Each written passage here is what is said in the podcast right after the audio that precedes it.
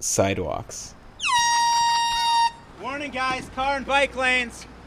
Warning.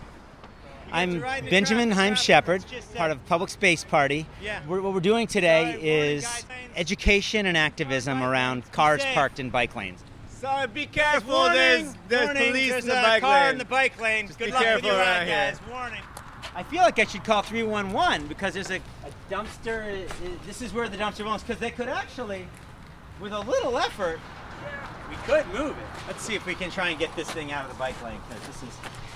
I had a hernia when I was a kid, so I don't want to, you know. oh God, it's heavy. Okay, just let's uh. Oh, oh, oh, oh, almost out. All right. Although the whew, whew, that um, they decided, I guess, to leave the trash. This is the public space party officially liberating your bike lane from uh, this hazard that's been in front of you. It's the strength of our good arms.